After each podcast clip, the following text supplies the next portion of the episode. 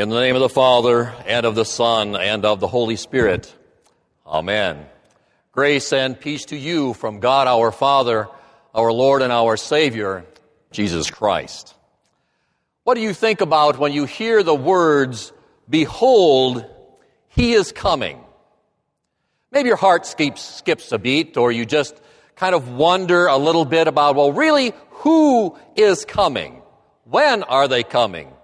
Or do I really know who is coming? Or do I just want to make sure that the one who is coming is the one who I think is coming is really coming? Malachi gives us a little bit of this in this first verse of our text today. Who is coming? He said that he would send a messenger. God promised us that to prepare the way for one who was coming. The man who was to prepare that way was John the Baptist, son of Zechariah and Elizabeth. We know that. The stories have gone on all Advent so far about this is the one who is coming. God sent John to tell the people someone very special was coming. It's kind of like your pastor who brings the good news to you every Sunday, every week in the divine service, as he comes to tell you someone special is indeed coming for, your, for you, for everyone in your family, for your church family, and quite frankly, the good news for everyone throughout the world. When the prophet wrote, Behold, he is coming, it's a little like saying, Behold, Christmas is coming, because God was indeed coming into the world true God, true man. A son would be born to Mary in Bethlehem. His name would be Jesus, which means the one who saves. He would sleep on the hay in a feed box for cows because there was no room for them at the inn. Behold, he is coming, the prophet writes. Yes, O come, O come, Emmanuel, God with us. But why did Jesus come into the world?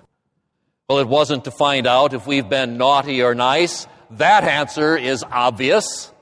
We also know that He did not come to give us what we deserve. He didn't come to slap our wrist, to give us a spanking, to yell at us for everything that we've ever said, thought, or done. He gave us no reason to be afraid, even though we haven't been good, either for goodness sake or for God's sake. But, dear children of all ages, there is good news in all of this. Jesus was born to give you the good things that you don't deserve. He has come to be peace on earth and to make sure that everyone has a Savior. He has come to bring you God's peace and God's joy. But that birth in the stable isn't the end of the story. The babe in the manger grew up to be the man on the cross the one who paid the price for your sins and the sins of all people, not with gold or silver or money of any kind, but with his holy, innocent, precious blood. Why? Because he promised that he would do that. And that was what he was going to do when he came into the world, that Jesus, the Son of God, would be punished in our place. In fact, he bled and died on a cross for you and for me. But even in the midst of that punishment, on the third day, he rose from the dead. And even though he had died on the cross in, his, in this world, and his body had been placed in a worldly tomb, he rose. And that is the best news ever. So perhaps when the prophet says, Behold, he is coming, it's a little bit like saying, Behold, Easter is coming. He has risen from the dead, and your sins are forgiven. So all of this has happened. So now what do we say when we hear the words, Behold, he is coming.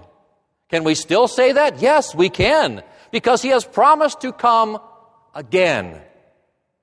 It's another promise that he has made to us. But how about today?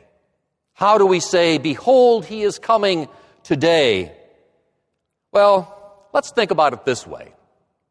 Let's say it's getting close to chapel time and you run into your buddies that are all walking the other way to go have a cup of coffee down at Caldy's or something. You can say, Behold, he is coming. And they're going to say, What are you talking about? And you can say something like this Look, the Lord Jesus is coming to be with his people at the chapel in the divine service today. Father, Son, Holy Spirit are all going to be present. Let's go. I especially want to hear the words about your sins are forgiven. Come on, let's go. He's coming. Yes, Let's go.